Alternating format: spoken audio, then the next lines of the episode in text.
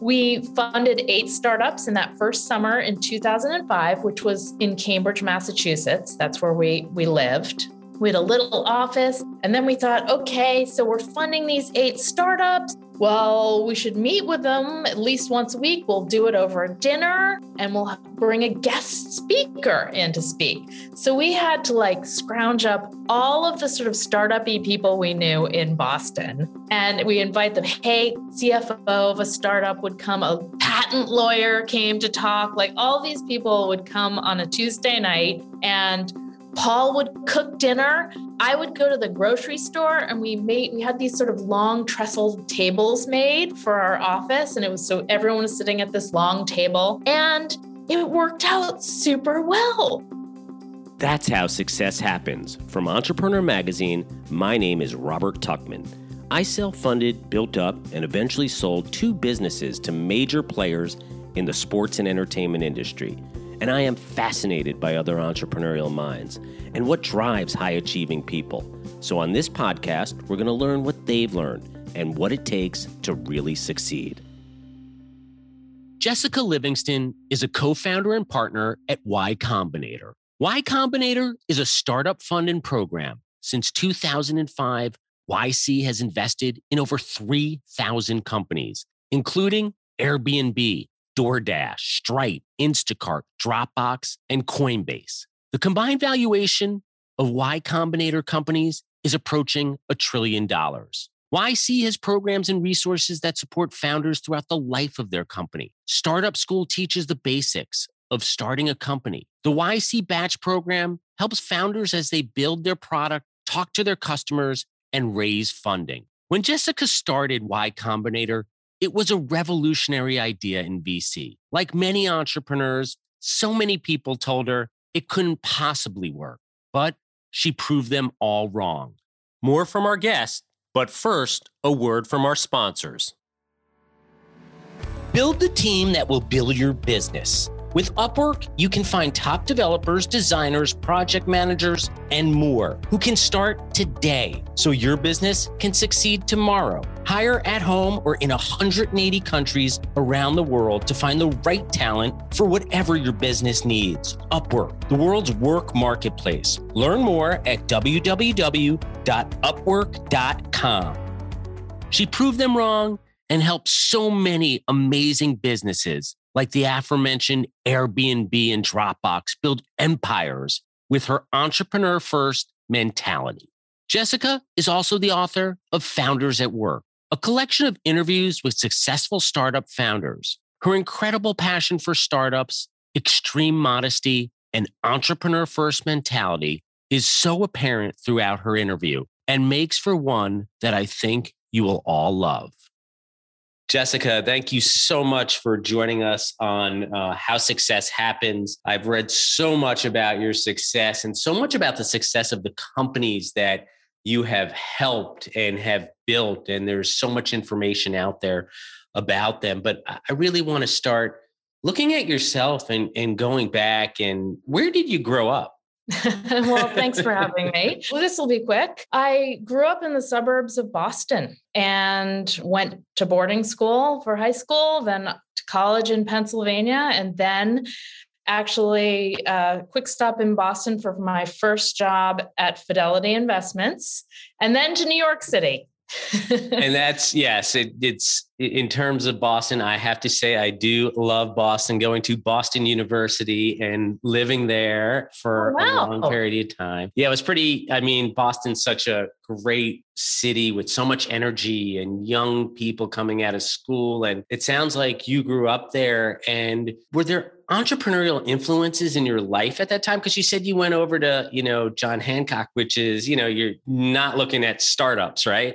well, it's funny that you asked this question because I actually wrote an essay about my background and what led me to start Y Combinator is called Grow the Puzzle Around You. And the reason I wrote it is because when journalists or biographers talk about successful entrepreneurs, they like to sort of focus on important influences in their formative years.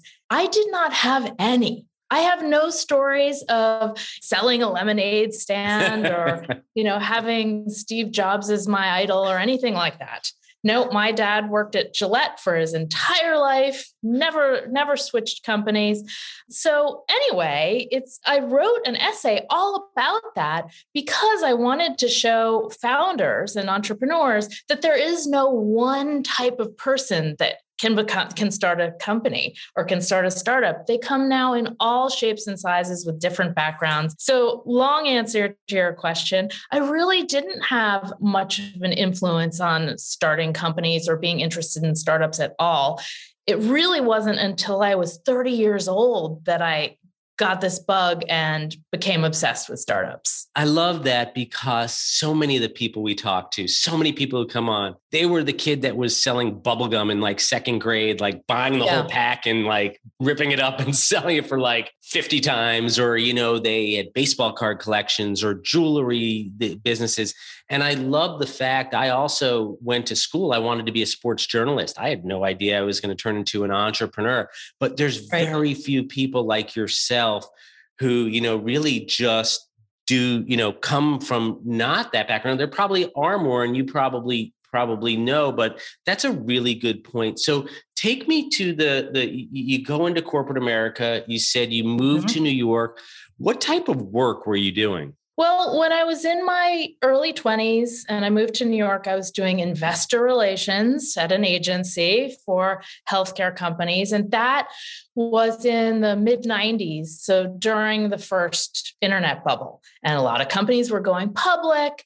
So I had my foot in, like, I, I understood IPOs and, and how um, the fi- world of finance worked. And then I decided to do something totally different. I was sick of agency life and I worked at Food and Wine Magazine on their big Aspen event. Oh, I love so that event. yes, it's a great event. Um, and I loved it and, and got a lot of event experience doing that. So I had a financial background, a lot of event experience. And then I moved to back to Boston and I worked for an automotive consulting firm, heading up their conferences and events. And then I got a job in Boston at Adams Harkness and Hill, which was a boutique investment bank that pretty much represented tech companies, healthcare companies, and consumer companies, and worked with a lot of of later stage companies going public or getting acquired, I was working in the marketing department. So I was doing a lot of messaging and advertising and all that sort of thing. And while I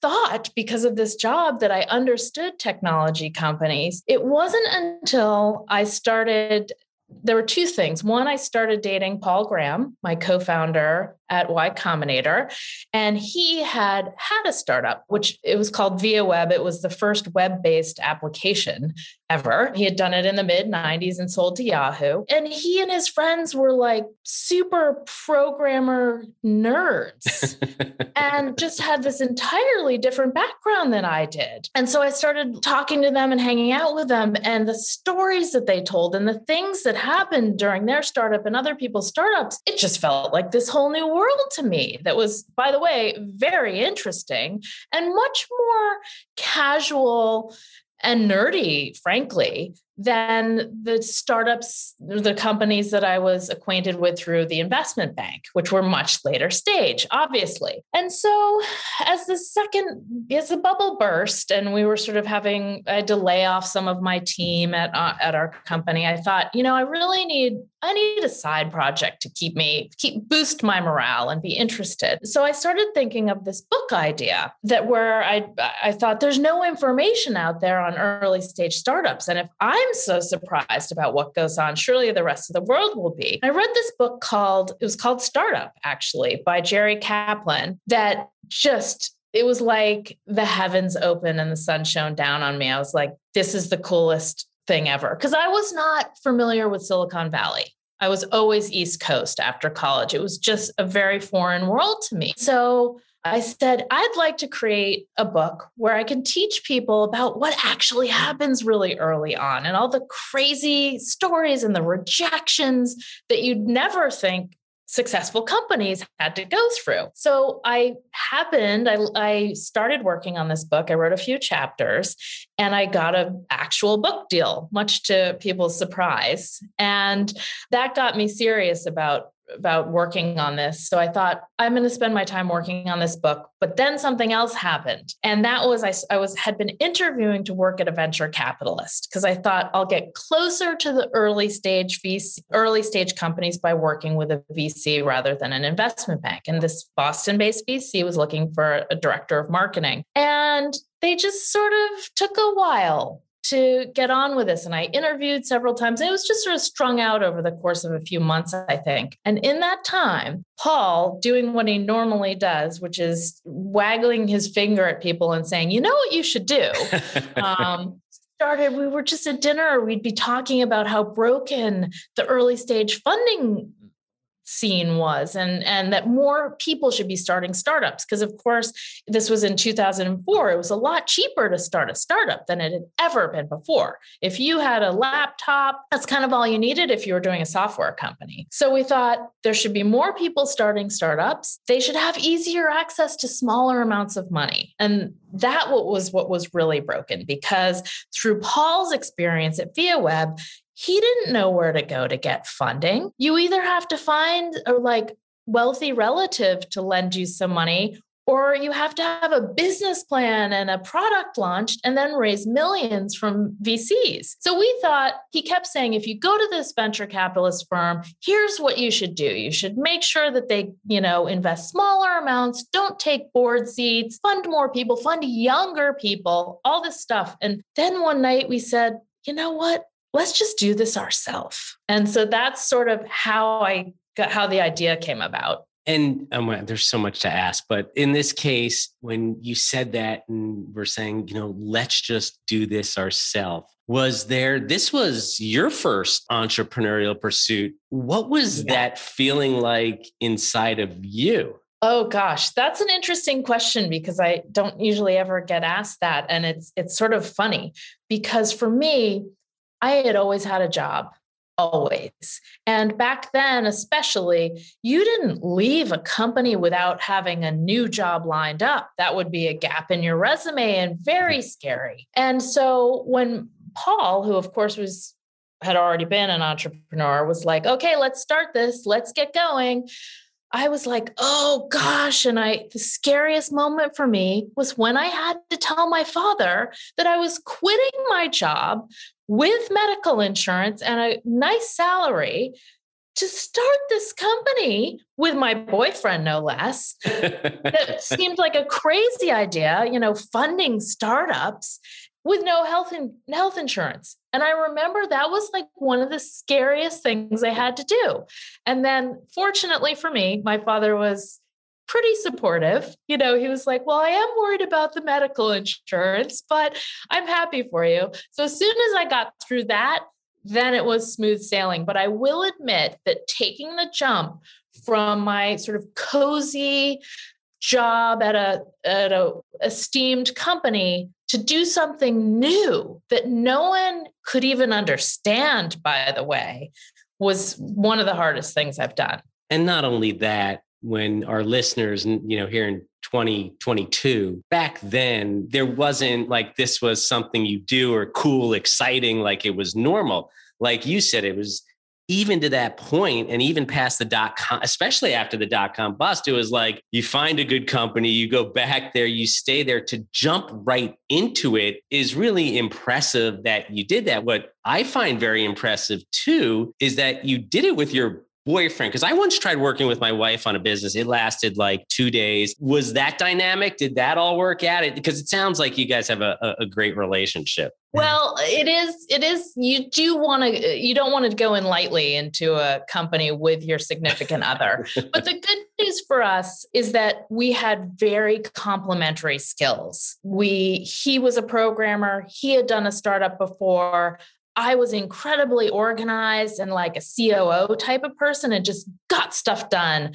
that it's funny to think like he could never have opened up a bank account. That just wasn't in his DNA kind of thing. And we've always had very complementary skills. We've never disagreed on anything. We always made all of the important decisions together. Little decisions we left to each other, but we made all the important decisions together. We never disagreed on anything. And we loved working together because before we had kids, we'd just go straight from working out to dinner and brainstorm ideas. And just it was 24 7. And we happened to love it because we both loved working with startups. The good old days, pre kids. The, uh, the good old days when we had infinite amounts of time. Yes. So let me ask you you say, let's go for it, let's do this. Give us the concept and tell us about Y yeah. Combinator and how it works and what the difference was, and then how you got it off the ground. Sure. So remember, we're back in 2004. So there's not a lot of content online, Twitter's not available the I'll briefly describe the options of funding. Like I said, uh, there were either sort of formal places like venture capitalists who wanted to give lots of money to a small amount of companies, or there are what were called angel investors who would write personal checks. And frankly, it was pretty haphazard how they invested. It was like a side thing for most angel investors. So there was really no way for people just starting out with no connections to get a small enough mo- amount of money that they could quit their jobs and still be able to pay their rent but not not millions of dollars because you just wouldn't know how to spend it at that time you just want enough money to get started so we decided and by the way what I'll quickly tell you what we started. It was what's now called an accelerator. Didn't have a name at the time because we were the very first one. An accelerator funds a group of companies at one time. And we had a three month program, and during, and we still do. It's still very similar, even though it's much bigger. It's very similar to what we started. We had a three month program. We had an application process. So we had, you know, 25 questions online. You fill out the applications, we review those, and we host a weekend of interviews that at the when we first started were 25 minutes but now they're down to like 5 minutes or 10 minutes so very quick interview and we decide that day which was totally novel at that time to make a decision that day because we felt it was so unfair how angel investors just string things along. The other thing we thought that was so unfair was how costly and confusing all the paperwork was. If you want to take $20,000, like you have to spend $15,000 in legal fees. So we said we're going to have a standard set of documents and we'll show you the standard documents ahead of time so that when we make you an offer you can also decide that day if you're going to accept the deal. And the only thing that was blank was sort of the your names basically. Everything else was standard. We gave small amounts of money. It was $6000 per at the time for roughly 7% of the company we then said, once we accept you, we're going to help you set up your company and incorporate, which again was very novel. We went to our law firm and said, could you please make some templates so that we can help our founders incorporate? And the lawyers were like, ooh, I don't think that's a good idea. yeah, where's their money uh, like, coming from? yeah, we were like, well, let's just do it. We'll see what happens. And it totally worked. And I sat down with all the individual founders and helped them fill out, like, explained how it worked and explained about deciding how much stock to issue to the founders, that sort of thing. And they did it themselves and saved all that money. So we standardized a lot of things, which was very novel. So we're also doing this batch model, but that was an accident that we meant to just be sort of a standard angel investing company but we thought gosh paul and i and then our two co-founders uh, robert morris and trevor blackwell we didn't know anything about angel investing so we got to learn so let's have a summer program where we invite a handful of startups and we'll have a bunch of them at once and we'll learn how to invest. And then we'll go back to asynchronous investing. So we did this application uh, process. We interviewed, I think we got 200 applications. And the way we got that was because, because Paul at the time was an essayist and people like he wrote about programming and a little bit about startups. And so he, he had a little bit of an audience with programmers. So most of our startups were programmers, mostly male, mostly young, but we got the applications, which was a miracle. We funded eight startups in that first summer in 2005, which was in Cambridge, Massachusetts. That's where we, we lived. We had a little office. And then we thought, okay, so we're funding these eight startups. Well, we should meet with them at least once a week. We'll do it over dinner and we'll bring a guest speaker in to speak. So we had to like scrounge up all of the sort of startup-y people we knew in Boston. And we invite them, hey, CFO of a startup would come, a patent lawyer came to talk, like all these people would come on a Tuesday night and Paul would cook dinner. I would go to the grocery store and we made we had these sort of long trestle tables made for our office and it was so everyone was sitting at this long table and it worked out super well. We they incorporated every week we'd have the guest speakers during the week we'd advise them on their startup and what we realized the happy accident about this group model, this batch model, was that gosh, you know, it's really lonely starting a mm. startup. Mm. So if you're just two people living in an apartment, it's nice to have colleagues, if you will. So when they'd come together every Tuesday, they'd update each other on their progress and they'd commiserate about things. And we thought, wow, wait, we've stumbled onto something. Being able to bring everyone together, this is nice. So at the end of the three months, we had what we then called Angel Day. Now it's called Demo Day, but it was basically pitches to investors. And I use the word investors very loosely because it was basically 15 people in the audience who had enough money to make angel investments, basically. Now it's hundreds and hundreds of people come to demo day, but back then it's very small. But the point is, we had this, you know, the three month program, the dinners, the end of demo day, and some of the companies got founded or funded. And by the way, Reddit was in that batch. The founders of Twitch were in that batch. I mean, it, there were amazing. some actually yes, absolutely amazing teams. So after that three months, we said, "Gosh, this worked. This batch model works really well." And then what happened was Paul went off to an event called Foo Camp, if you've ever heard of that, it's a very no. Silicon Valley techie, techie event for programmers hosted by O'Reilly Media. And it was a real scene back then.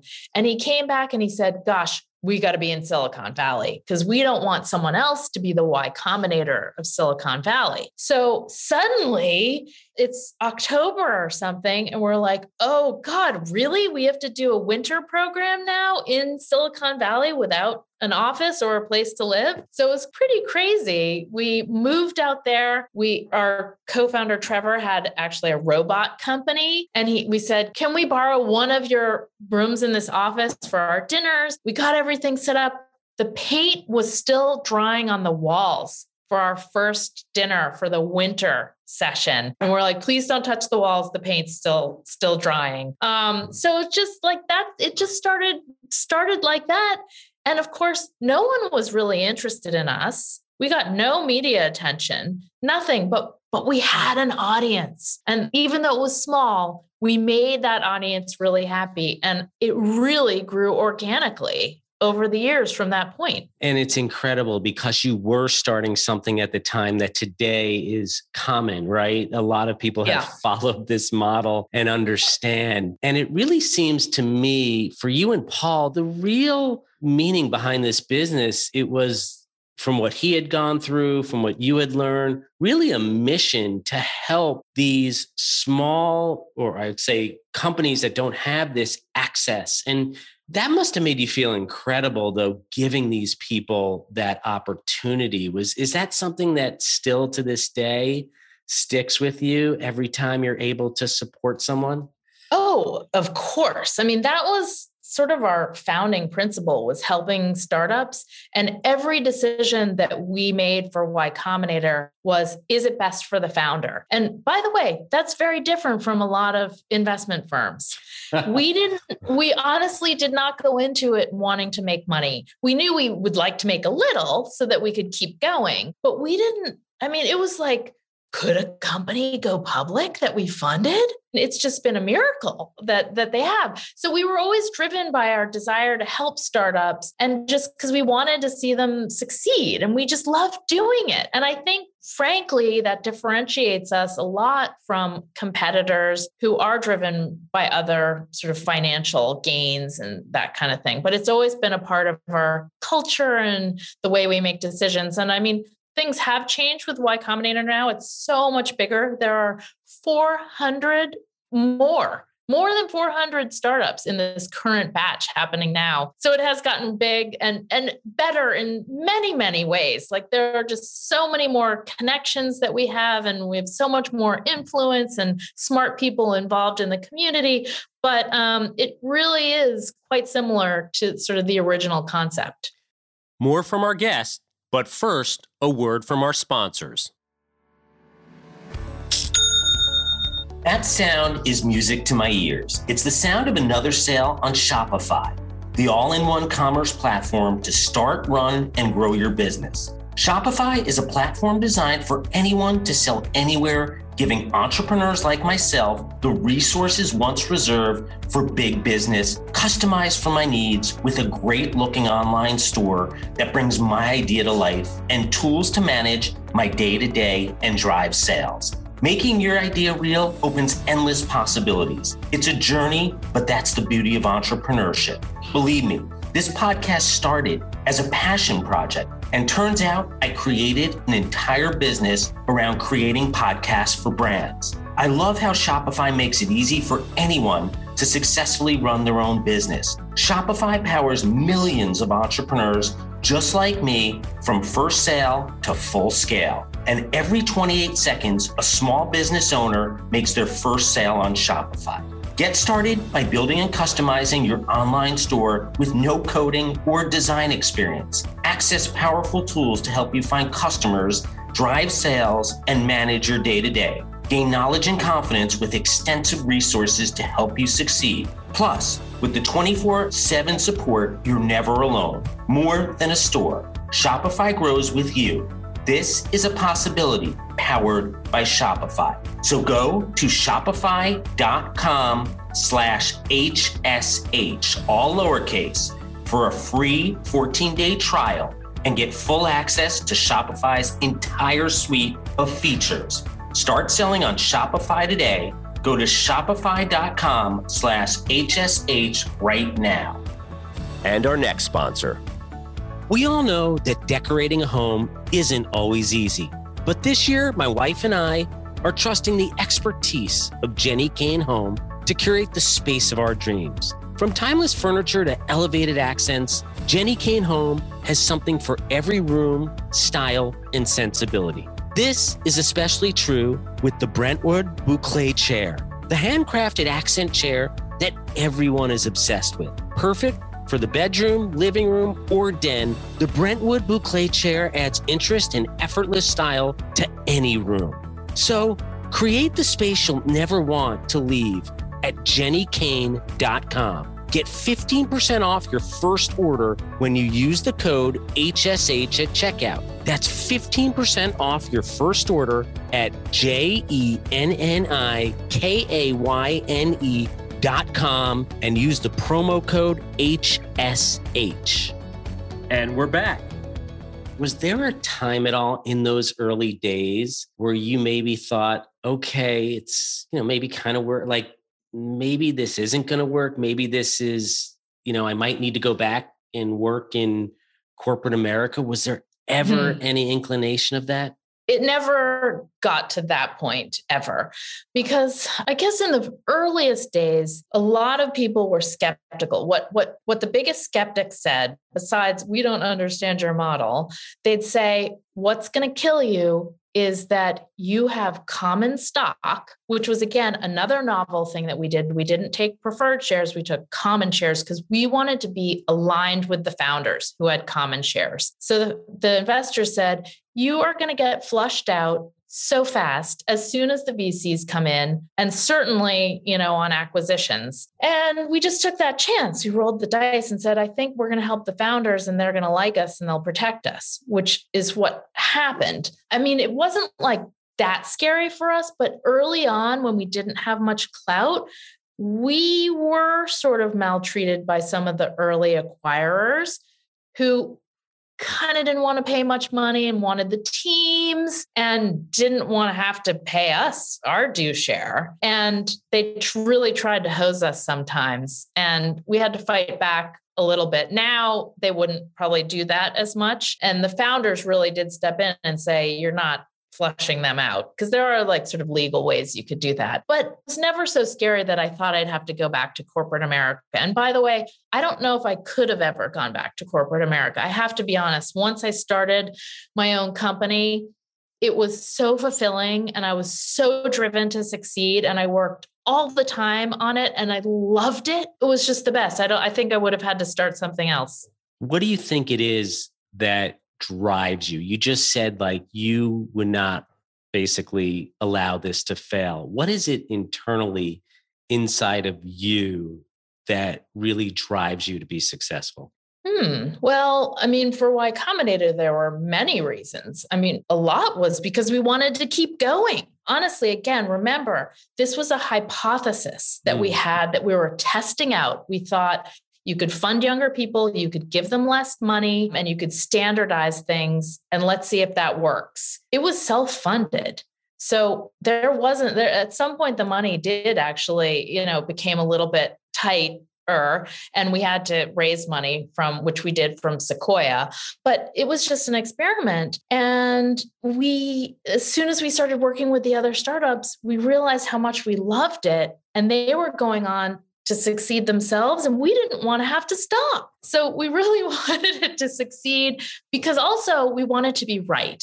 That's one thing about founders. They like it when their ideas work, especially when everyone else doubts them. And trust me, we had a lot of people who doubted us and rejected us and were totally uninterested in what we were doing. And you kind of want to like show people that it did our idea does work and we can help founders. And i, I truly believe Y Combinator has helped so many different people and so many employees of the companies that we've started and different industries. I mean i, I do feel like we've had a, a big impact on the world and i'm very proud of that. So that that kind of drives you. Oh yeah. I mean it's incredible now when you talk about y combinator and the success and like you had mentioned over 400 plus startups now. But i loved going back to those early days when you were saying you were trying to prove like a hypothesis and and that kept you going. Was there a moment or a certain time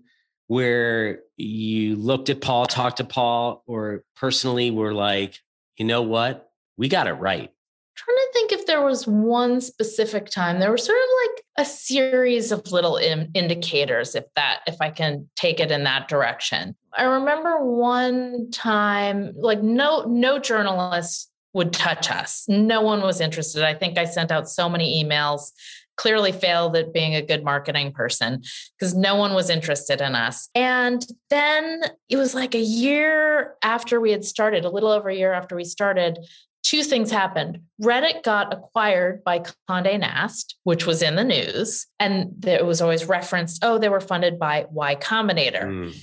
And then at the same time, some VC, I forget which one it was out in Silicon Valley, started a program where they were funding, um, making $100,000 investments. And that got some news, like these smaller investments. So then suddenly people became interested in Y Combinator, and we were in news articles.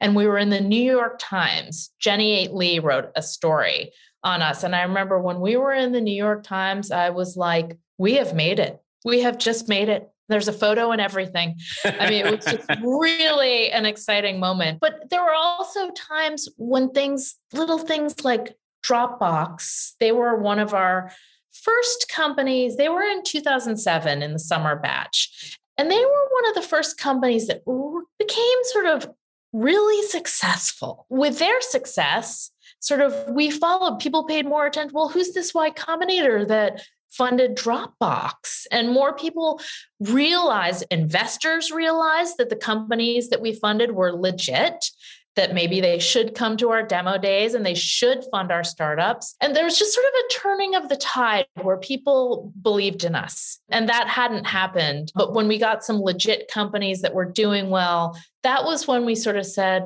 I think this is working. And then finally, I will never forget this day. There was a company we funded called Heroku that was in 2008, I think. And maybe it was 2011 or something, got acquired for like a real a nice chunk of money. And I remember I was driving to FedEx filling out the paperwork because this is before any like HelloSign fax, online fax yeah. stuff. And I remember thinking, we are now in the red. And that was like an exciting moment because we now made enough money that we could keep going. And that was like an exciting moment where we thought this could actually work. You know i want to ask you about entrepreneurs and what you see and you've seen so many First, I want to ask you though, if you can just, like you talked about Dropbox, and we've had some of the founders of Y Combinator companies on this show. What were some of the companies or the big wins or the ones that, wow, just turned out to be, you know, like the Dropboxes of the world? Let's see. Well, a lot of people know Airbnb.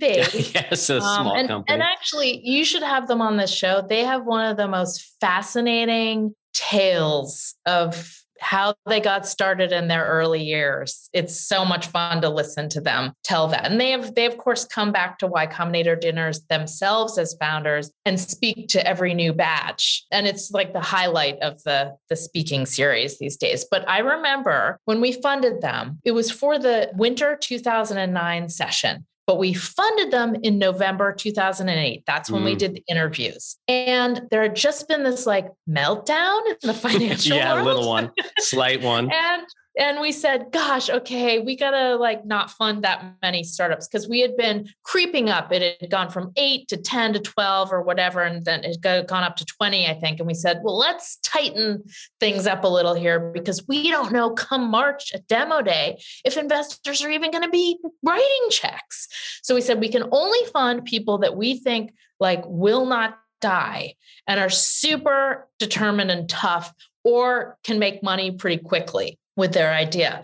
So I remember they came in and they were on their last legs when they came in to interview for Y Combinator. We were like the last resort for them. They had been rejected. They were in thousands of dollars of debt. They had been working on their idea for a while and it just wasn't taking off. But they knew that there was something to it because they, of course, were their first hosts. They were renting out the bedroom in their apartment on Rausch Street. So they knew they were onto something. It just wasn't working out. So they came to us and we just loved them. We told them they should change their idea. And we, I think Paul like pitched another idea to them and they're like, no, we really want to pursue this renting out this, you know, renting out of a couch or a room. Because back then it was called air bed and breakfast it was not renting out whole individual places. It was renting out bedrooms. So they left but on their way out joe gebbia said we did bring you something.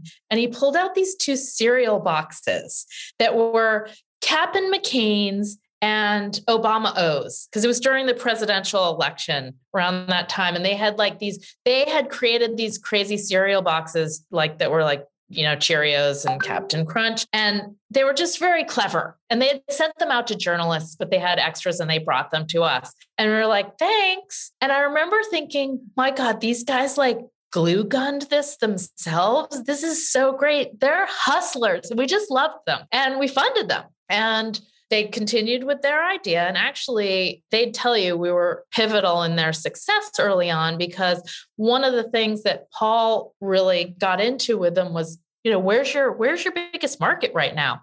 New York City. What was happening was there were a lot of people who wanted to stay in New York City, but like the hosts looked like axe murderers. And the like rooms were like darkly lit and just the photographs were sounds right.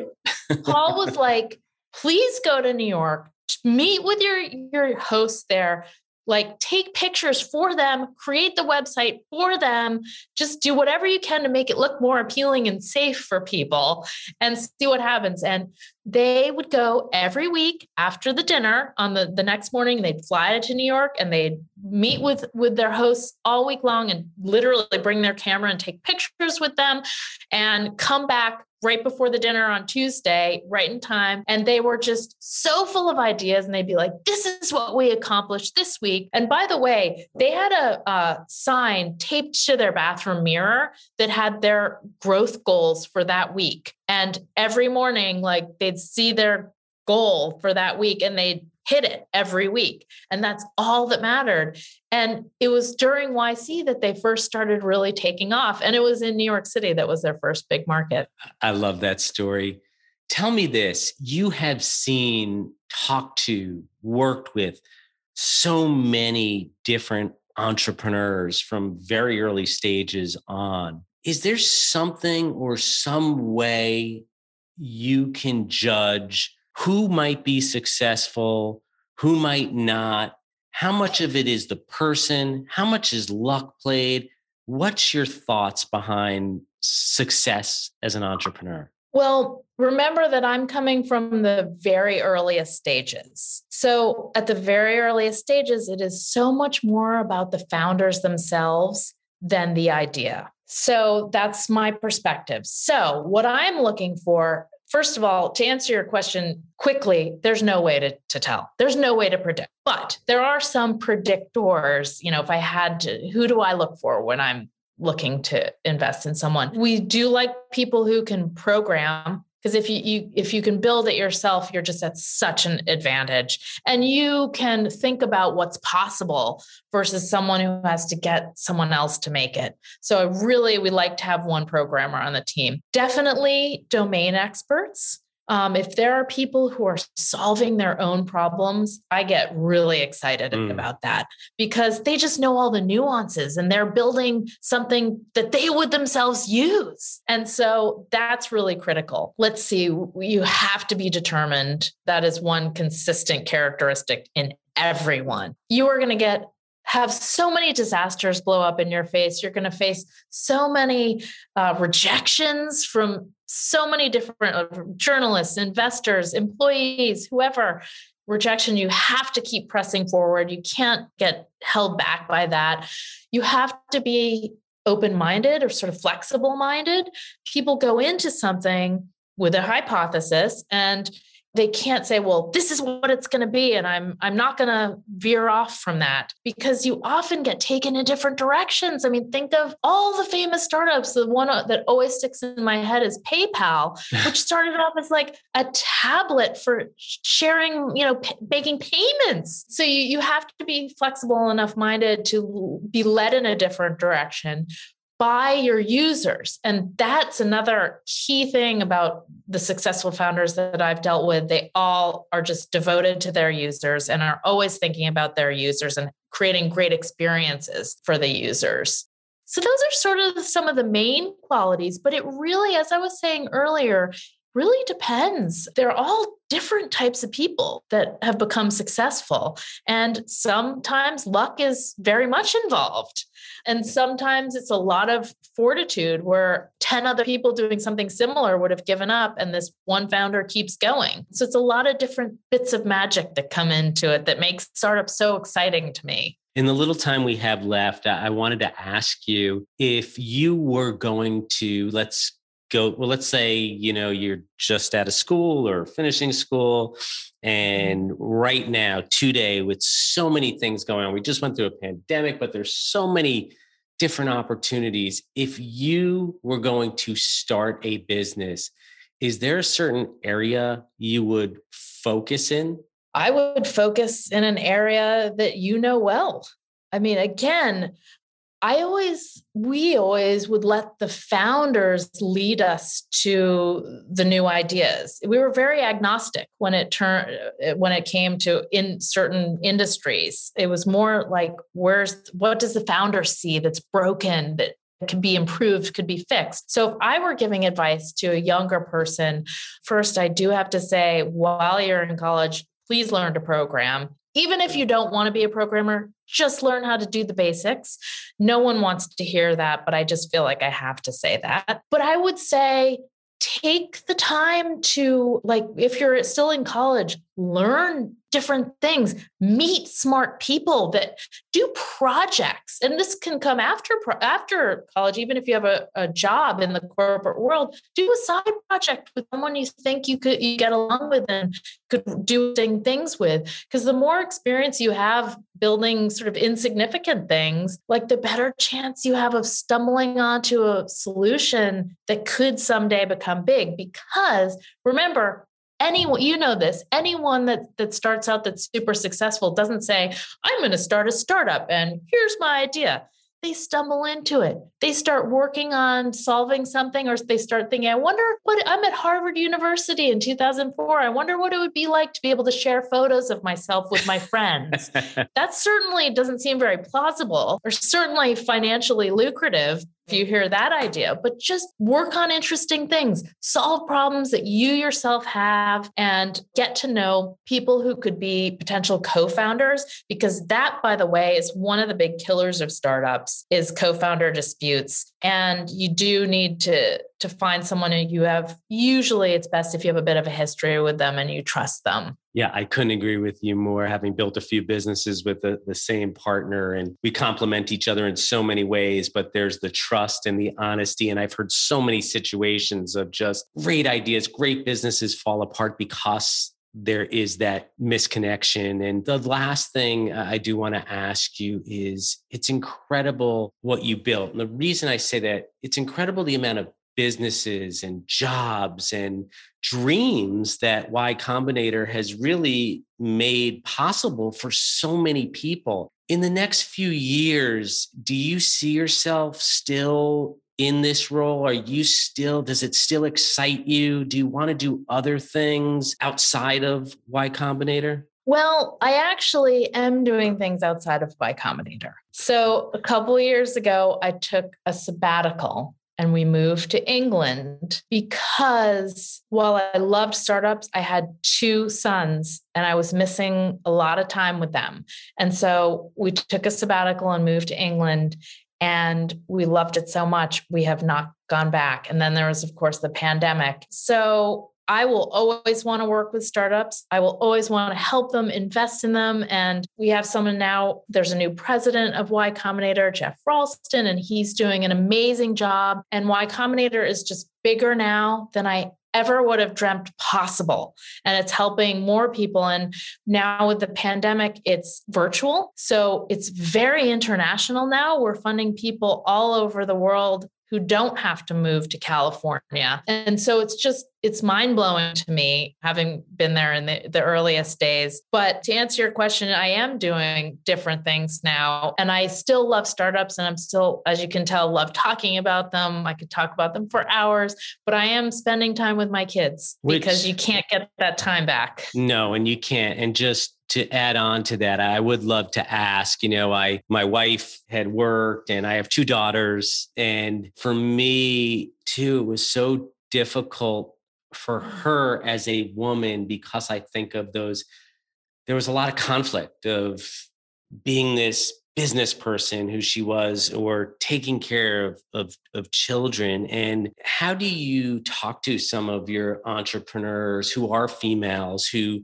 might face similar situations. Eh, so it's not a one or the other, or is it a one or the other? Because I always note that, like, that must be the most difficult thing when that just from a motherly instinct plays on your mind. Like, do I take care of my kids or do I build a business? We might need a whole nother podcast.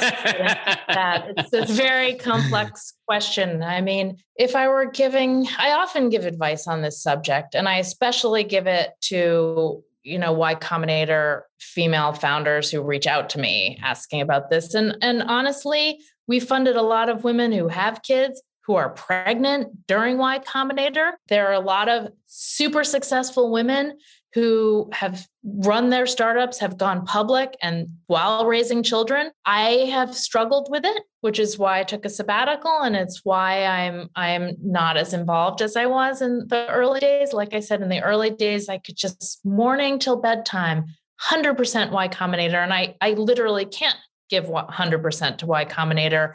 And that's it's hard to balance. Honestly, I'd try to get started while you don't have kids because at least you can prove out the model, get the company running, and then you can hire more people to delegate some things to because you do have to you you do have to delegate some things.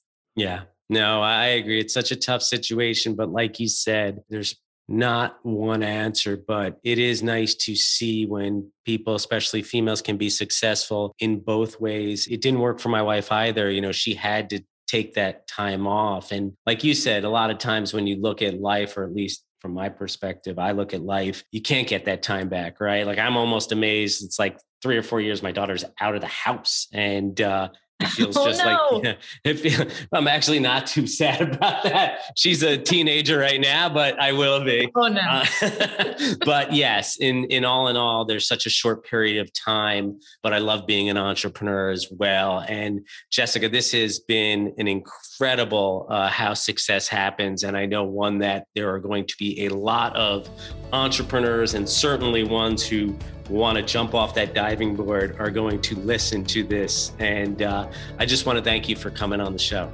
Oh, thank you so much for having me. It was a lot of fun, and I, I hope more people take that dive. Me too. And that's our episode. If you like what you heard, please subscribe to How Success Happens wherever you get your podcasts. We come out with a new episode every Wednesday morning, and you don't want to miss it.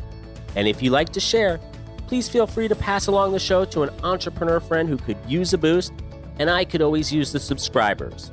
And do you have ideas for guests? I always love to hear about great entrepreneurs. If you know anyone, shoot me an email at hsh at entrepreneur.com or on Twitter at Robert Tuchman, that's R O B E R T T U C H M A N, or even send me a message on LinkedIn. How Success Happens is a production of Entrepreneur Media. Be sure to visit entrepreneur.com for insight on building your business, or even better yet, subscribe to our magazine. No joke, I found my first job after reading about a company in Entrepreneur Magazine back in the 1990s. It's always been my absolute favorite magazine for entrepreneurs. Thanks for listening and spending some time with me today. Until next time, my name is Robert Tuchman, just a fellow entrepreneur and your host. See you soon.